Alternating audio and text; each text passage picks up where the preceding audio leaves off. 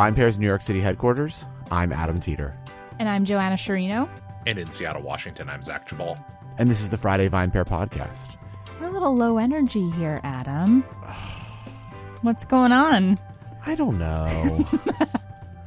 I've been sitting down in the studio waiting to record this for like an hour now.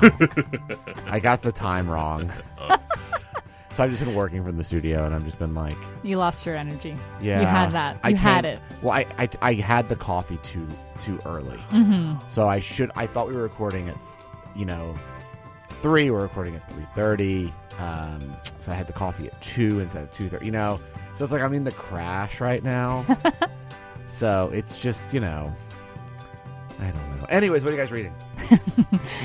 Well, for me this week, a lot of great stuff on the site, but um, we ran a piece from Rich Manning exploring the kind of duality of New Orleans drinking culture and drinking scene, kind of this idea that Bourbon Street exists and it's a very specific type of experience that people are looking for, but then you have like this wonderful cocktail culture happening there as well, and how they both kind of coexist and what it means for the city, and kind of why they're both important. Um, so I thought that piece was really interesting. What about you, Zach? Well, that piece definitely called to me as well. An interesting sort of juxtaposition of the many sort of facets of Bourbon Street itself, to say nothing of New Orleans drinking culture. But I think the other piece, a couple of other pieces that I really enjoyed uh, on the site, but the one that I, want to mention is a piece called Conquering Nature about the most challenging vineyards to harvest. I think just ran today as we're uh, recording. And I think the thing I enjoyed about this is every time I read about these things, and I've had the privilege of visiting a couple of these regions eh, and seeing some of these vineyards and others as well with really, really steep, difficult to harvest vineyards. And you just are reminded, I am reminded every time I visit or read about these places, just how desperate people were to get drunk um, throughout history. like you look at some of this stuff and you're like, man, y'all Yeah, fuckers true. needed a drink real bad, and this was the only option available to you. Is like, here's a 65 degree vertical slope. Why don't we plant grapes there and then try and pick them? And like, yeah, maybe every year someone will die, literally die, trying to pick these grapes, and we're not going to be like, hmm, maybe we should stop. It's like, nah, we need more. So, I mean, to me, maybe maybe a weird way to be sort of encouraged about uh, you know the the wine industry slash drinking, but like it, it is an important reminder that you know drinking has always been appealing to people. It's not a not a new phenomenon. so, Mm-hmm. how about you, Adam? For me, the most interesting was the um, the glorious gayness of the vodka soda. Mm-hmm. I thought that that was a really interesting piece. Um, you know, having sort of friends in the community, knowing that like the vodka soda is a huge drink in the gay community. Um, I was like really interested to sort of learn through Zach like what how that happened and sort of what the tensions are now between it and the tequila soda of a younger generation and how some people like feel like it should still continue to be the vodka soda forever and never anything else and it's being referred to as gay water which i thought was really interesting so it's just a really fun read about sort of like this culture that has been in love with this drink for a very very long time even though it sort of tends to ebb and flow in its relevance in more like mainstream culture Yeah. in gay culture, it mm. really is still the drink of all times, which was just great to read. Yeah, I like that piece as well. I enjoyed it as well. And I think a thing that I actually thought about while reading it that's actually oddly connected to our topic for today was I also wondered if the popularity of the vodka soda in part arose from the fact that, you know, it's if you were the kind of person who didn't either want to drink at all or wanted to slow your drinking down because you were maybe out at a gay bar for other reasons besides just drinking, that like you could do so very discreetly. Like it's one of the easiest drinks to, you know, replace with just soda water and no one's going to Yeah. know and like I've always thought about how interesting that is, and other other drinks in the same vein of you know clear spirit, clear mixer, but but the vodka soda most of all is kind of I think the one that is easiest to kind of you know no one's going to really notice if you decide to switch over to just soda waters at some point in the evening. Yeah. Totally.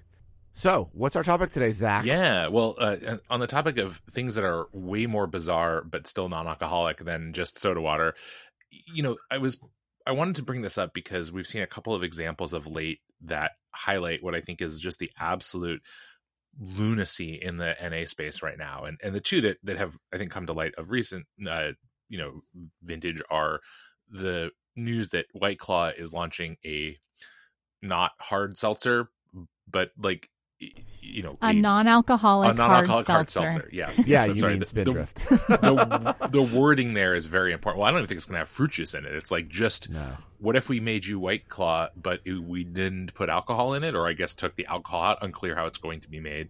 And then this other just gem that was in Slack the other day, which is from this uh, company called Orabora, which is uh, they're calling it an olive oil martini, but it's actually just sparkling water and olive oil, um, which Sounds disgusting. Just I mean, doesn't sound enjoyable, and also very interesting to me that a product that could have very easily been sold with a different kind of labeling is being packaged as a you know olive oil martini.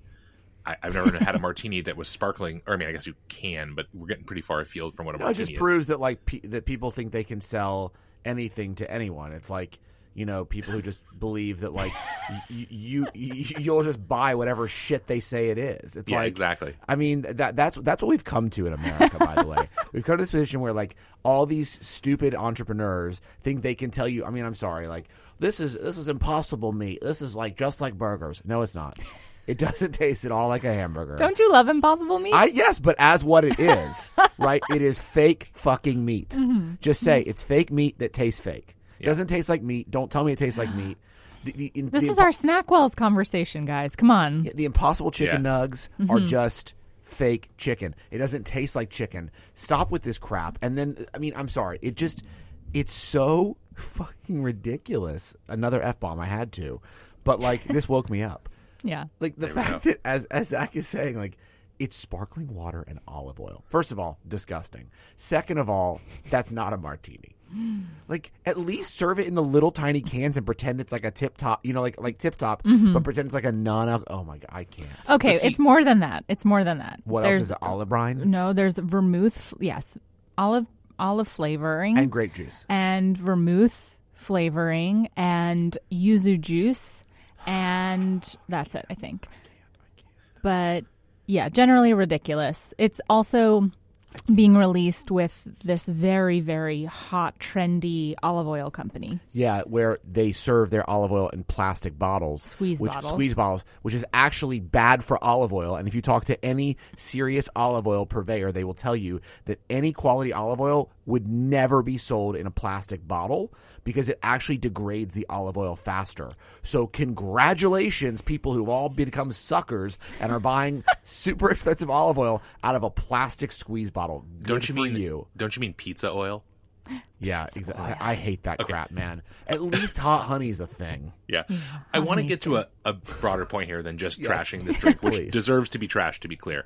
But the, the question, the thing I really wanted to ask about is twofold. One is, why do we, why are we seeing, I think, even in some ways, even more bizarre innovation, or if you can call it that, in the NA space? I feel like you're seeing even more kind of cockamamie stuff here than in the drinks space and two and this kind of comes back to something broader that i want to ask about when we are talking about nas that are maybe more legitimately attempting to be not a just non-alcoholic drink but a but a kind of the impossible meat version of a drink is it do you see it as being better either from a marketing or from a taste standpoint to be a de-alcoholized version of an existing category i.e like de-alcoholized wine or beer or whatever spirit etc or will cut some of these kind of like products that are i guess for lack of a better word kind of these amalgamations of flavors that attempt to get to the flavor of the drink they are mimicking but never but alcohol is never a part of it. It's not making the drink or the thing and then removing the alcohol it's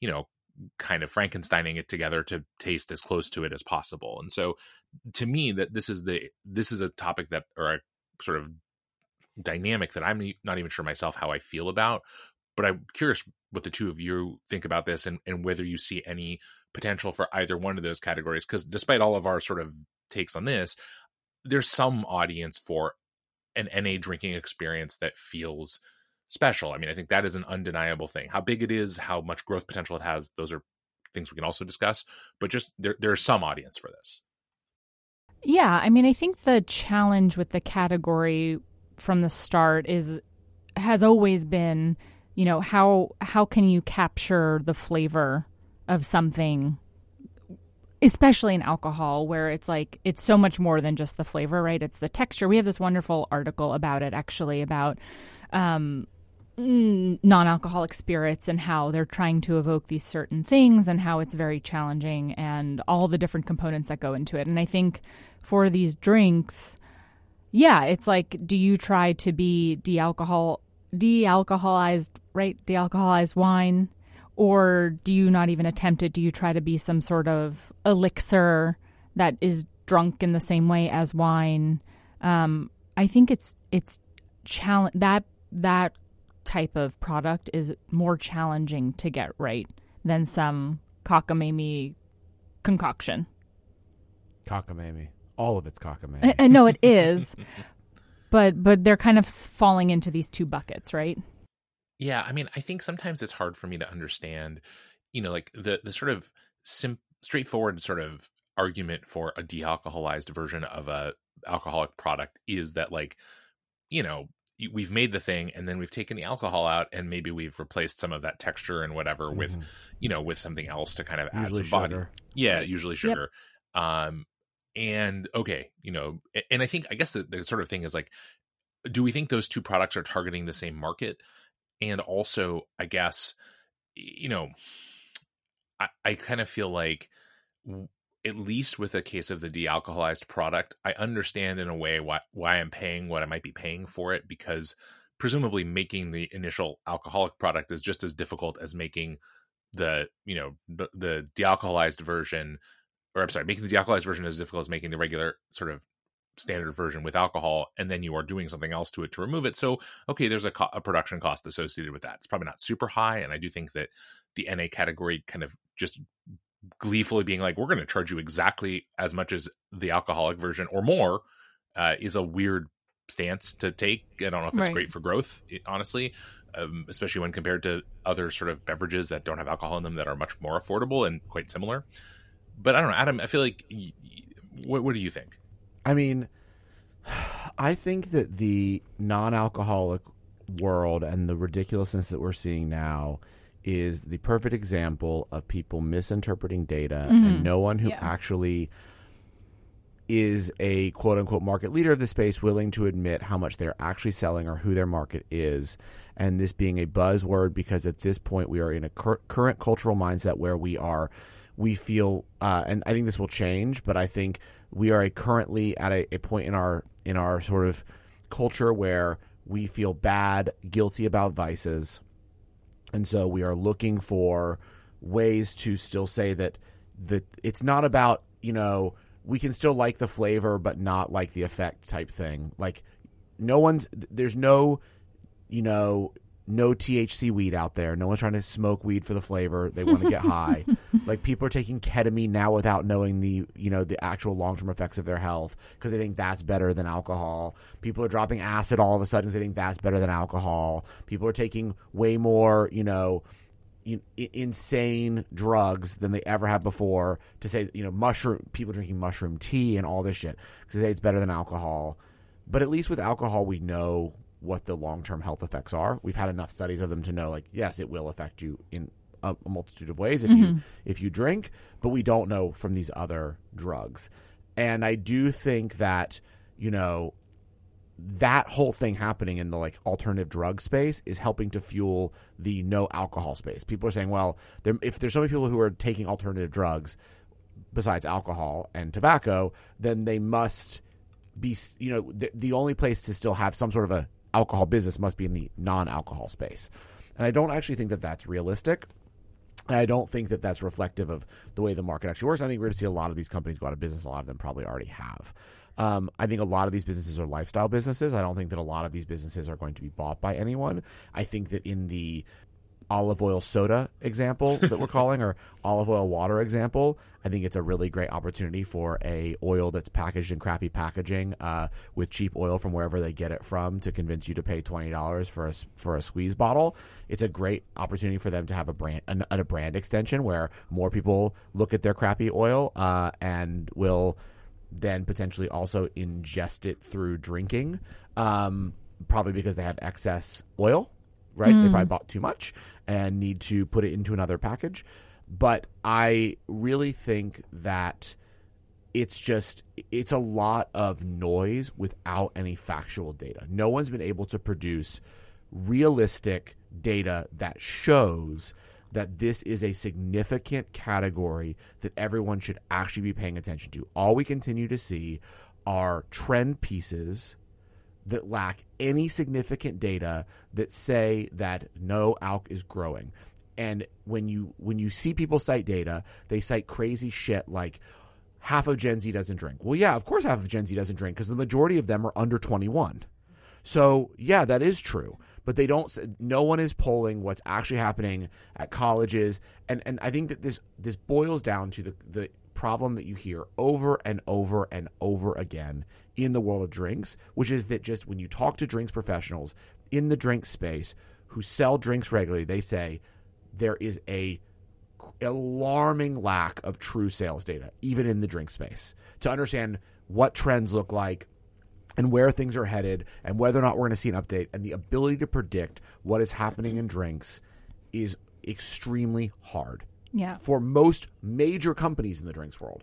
So all of a sudden, if they're seeing a thousand Vogue, Elle, Esquire, etc. pieces about how such and such celebrity doesn't drink anymore and it's a growing trend, they start all thinking we must, you know, go into the no alc space. And then what do smart entrepreneurs do? Say, well, they're not going to, you know, innovate here. I will create the innovation that they will buy. Yeah. But I think we the expansion and then you have sucker writers who like free stuff who take this stuff and write about it for their large scale publication pop, you know publications owned by SEO driven, you know, companies because they like to get free stuff and they wind up writing these pieces and then these brands say they have validation because such and such publication that used to be respected in the 70s or 80s, you know, but now really isn't has covered us and therefore this must be a thing. It's Yeah. just it's a cyclical thing that continues to happen and it's just nuts and we just got to get off this hamster wheel and stop talking about it and I'm sick of it already and I'm done and I woke up and I, I that's it that's all I'm saying today. Just eh, if you want to drink olive oil water just take a shot of olive oil mix it with some sparkling water that you can make with your soda stream and tell me how it is. I'm sure it's gross. Stop it And have a great weekend. thank you What I think is really interesting about this, though, because I agree with all of that, Adam, um, is that then you have companies like White Claw, monsters like White Claw, being like, oh, yeah, we're going to get in on this too. As totally crazy as that is, right? This this brand that literally created the category. Okay, didn't literally create it, but like, you know, is the biggest in the category is like now we're going to create a non-alcoholic version of hard seltzer which was originally a hard version of non a non-alcoholic drink um, because they believe there is a market for it. And i think that is so fascinating right? Because like we know that there isn't or like it is just you know the responsibility or the the um you know the effect of publications writing about it and stuff like that but but yeah then you have this massive company being like okay we might as well get in on this too so i'm really curious to see Well, how something like that works. the white out. claw effect is basically the white claw effect is a different example i think looking at white claw compared to crappy olive oil sparkling Yeah, water they're totally different. right is different what white claw is doing is everything that mountain dew did on the other side is saying Right. we we're this brand that now people, People associate with seltzer Yeah. why don't we capture every single occasion where they drink seltzer Yep. I think it's insane. I think it's crazy, but I, but I think that it's. I don't think that White Claw is convinced that you know that that they need the the the twelve year old market. You know, oh, we should be the non-alcoholic seltzer for the bar mitzvahs and bat mitzvah Oh, parties. You know, no. I don't think so. I think they want you to drink White Claw if you like the flavor. Yeah. and there are certain times that you don't want to drink alcohol with your White Claw, but you really love White Claw. What, what's the t- most popular flavor? Black cherry. yeah i don't know I don't know. don't me. drink it I don't drink White Claw. You know that you could have that flavor over the course of your week, right even uh, during occasions when you don't want to have alcohol. or it's like zach said earlier right you drink vodka soda all night until you want to switch over to just Soda. yep and then you can still be holding your can of white claw but actually at some point it switched over to right. non-alcoholic I don't think that that. I still think it's again, it's insane. I don't think the market's as massive as one might think. i don't think it is either But every other brand has done this extension for the most part, right? Like there's so many other non-alcoholic drinks brands that are playing in the alcoholic space all of a sudden that we can't fault White Claw for then playing the opposite way. Right. Well, I, Dave actually, Dave Infante wrote a great hop take on this a few weeks ago. Just like, of course they would take this opportunity. Yeah. Why wouldn't they? To and you know we're gonna peddle it to our unsuspecting consumers. And uh, yeah, That one I think I don't is- fault yeah. them. That one I don't think is is as bad. I think that just like the growing non-alcohol brands with the like non-alcohol version of a martini or the non-alcohol it's just enough already. Well, and I think the other point that I sort of alluded to earlier, but I want to mention here too, is I think the other reason to be very skeptical of the sustainability of this, if there even is a trend, is that I just don't think there is widespread appetite for paying, you know, high end alcohol prices for non alcoholic products. The reason that people, one of the main reasons why people are willing to pay more for alcohol than they are for other beverages is because of what alcohol does to you. And yes, in this country, Yep. you know, it's it's more heavily taxed, and so therefore the cost is higher on the producer and things like that and you know the people who sell it to you whether they're retailers or uh, you know restaurants bars etc you know there's much higher insurance liability requirements and things like that so there are more costs associated with selling alcohol producing alcohol than there are with producing non-alcoholic beverages. And i just don't think there's a lot of appetite out there for people spending you know the kind of money that these products are demanding. I mean it, it is a thing we've i think at least alluded to on the podcast before but i, I remain kind of dubious about the long-term viability of the $15 na drink on a bar list. Like I- i think that at some point people are gonna be like you know what? Like if i'm not getting a, an actual drink with alcohol in it i, I want a three dollar soda water I agree with you. yeah. The times in the past where I've ordered the NA drink because I was pregnant, I got it just to have it, and then I ordered like club soda after Yeah. that. Yeah, They're also usually very sweet. they're sweet. They're yeah.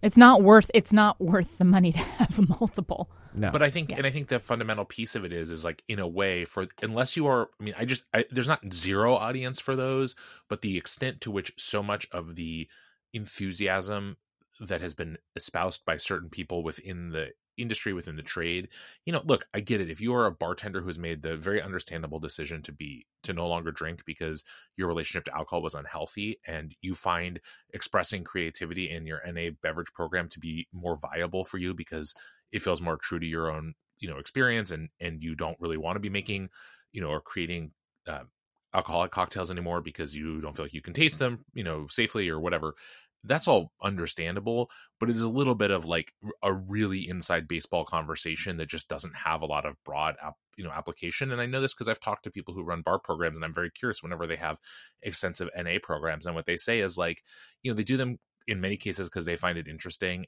but you know they sell a handful of them a night like it's just not a big part because in the end you know people don't go out to drink you know adults don't go out to drink juice together like just name No. what people do I mean, look, I, this week I had a few lunch meetings, and at all of the lunch meetings I chose not to drink. But at one of them, I had a feeling that one of my guests would drink, mm-hmm. and I'd gotten to the restaurant before them, and I just ordered an, an Arnold Palmer, and it came in a very nice highball glass with a nice lemon garnish. And when they came to the table, they're like, "Oh, what are you drinking? I'm, I'm gonna have a I'm gonna have a spritz. Like, what what alcohol cocktail is that?" And I was like, "Oh, it's an Arnold Palmer." like, but if if I would wanted someone to think that it wasn't, I could have easily gotten away with that. And guess what? On the bill, it was like four dollars. Right. You know, I mean, and I, I just think that, yeah, again, that is something that people have the stomach to pay for, which is just a standard drink. They don't have the stomach to pay for a non alcoholic drink at $18, $15, et cetera, which is, again, the same price of the cocktails. I, yeah, it's just, I, I continue to just believe that this market is not one that we are going to see grow much further. You know, we're about to enter. I, I, I have to say, like, I've gotten a lot less pitches so far this month for Sobertober than uh-huh. I did even two months, two years ago. Yeah. Like, it felt like, oh my God, we're going to another sober month. Now I really don't feel like I've gotten many at all. Mm-hmm. Like, I think, again, people have just kind of decided, like, if you choose to not drink, that's great. It's a lifestyle decision. I don't know. Who knows what's going to happen with dry January this year? Yeah. I, I don't really know. But again, it's it's one of these things where it's like find the balance that's good for you in your life with this stuff. And like, I just don't think that there's a lot of people that choose to drink these things when they're not drinking. And the market for these kinds of drinks continues to be people, I do believe, who have a health reason for why they're not drinking, for the most part. I think the one area where we're going to see some staying power is in beer. I agree with that. Yeah. Because I think you can manage those prices a little bit better. Yeah, I mean, athletic is not that expensive Right. Compared to regular craft beer, and it delivers a lot of flavors that are similar.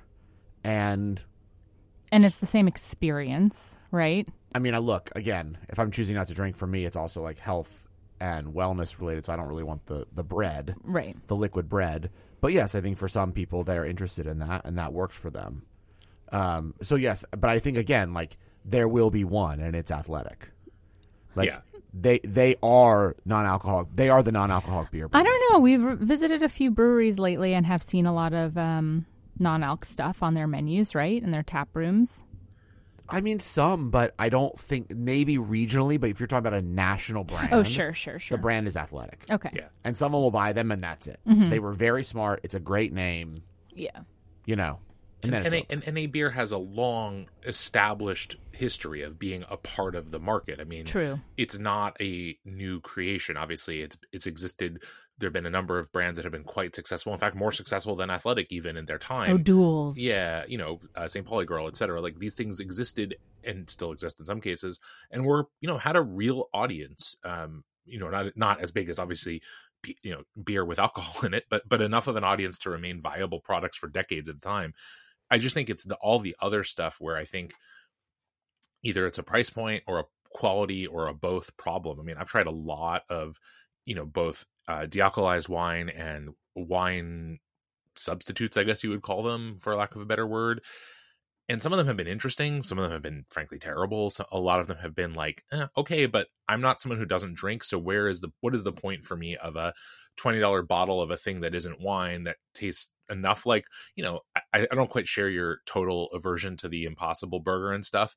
I think it you know depending on how it's made and how it's dressed up, it can be a pretty convincing burger facsimile if you're not paying super close attention. But you know, paying super close attention is what I like to do with wine. So hmm. it, this stuff doesn't really work for me because I'm like, well, the thing that it doesn't have, i.e., the alcohol, is not a thing I'm concerned with generally, and this other stuff it doesn't have, i.e., like quite the same texture, flavor, in you know stuff like that, is discernible. And some of these drinks are interesting; they deliver an interesting drinking Mhm. experience, but is interesting on its own without the you know kind of other stuff really going to do it for me or for other people. Well, I'm very dubious. Yeah, and we haven't even gotten to like the crazy non-alc brands that have all the adaptogens in it that claim to you that Oh, they yeah, make. no, I mean, no, no. those are even like more batshit to me, and like full of pseudoscience that we can't prove, and we don't even know what like long-term effects some of these you know herbs and and random things that Mushrooms, someone cetera. found in the desert, you know, do to you if you continue to consume them like you would alcohol. So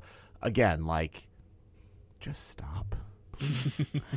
like it's so annoying. I think it's going to collapse. I can't wait. soon. I just want to know if anyone out there is drinking olive oil. It's like in it's at Starbucks now. It's so weird to Yeah, me. Like, that's a different story. That's Well, a different conversation. I mean, I, knew, I is know, it?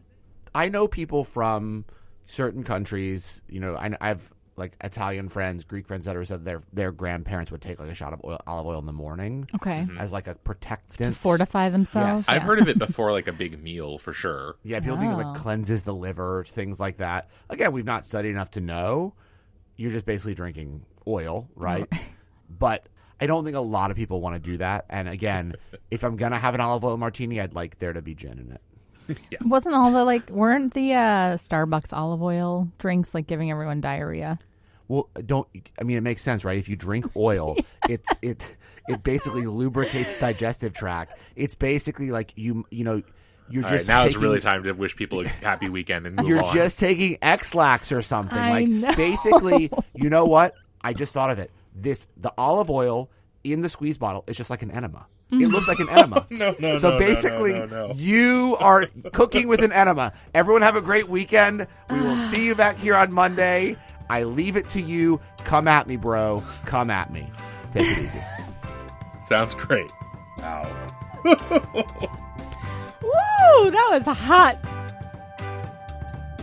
Thanks so much for listening to the VinePair Podcast, the flagship podcast of the VinePair Podcast Network.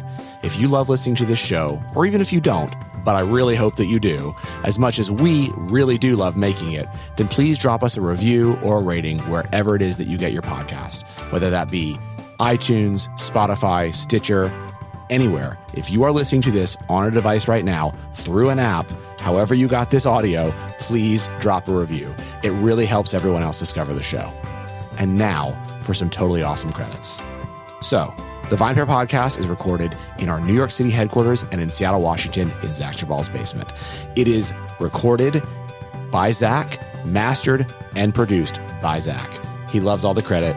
Keep giving it to him. Drop his name in the reviews. He's going to love hearing how much you love him. It is also recorded in New York City by our tastings director, Keith Beavers, who is the managing director of the entire VinePair Podcast Network. I'd also love to give a shout out to our editor in chief, Joanna Sciarrino, who joins us on every single podcast as our third and most important host. Thank you as well to the entire VinePair staff and everyone who's been involved in making VinePair as special as it's become. Thanks again for listening, and we'll see you next week.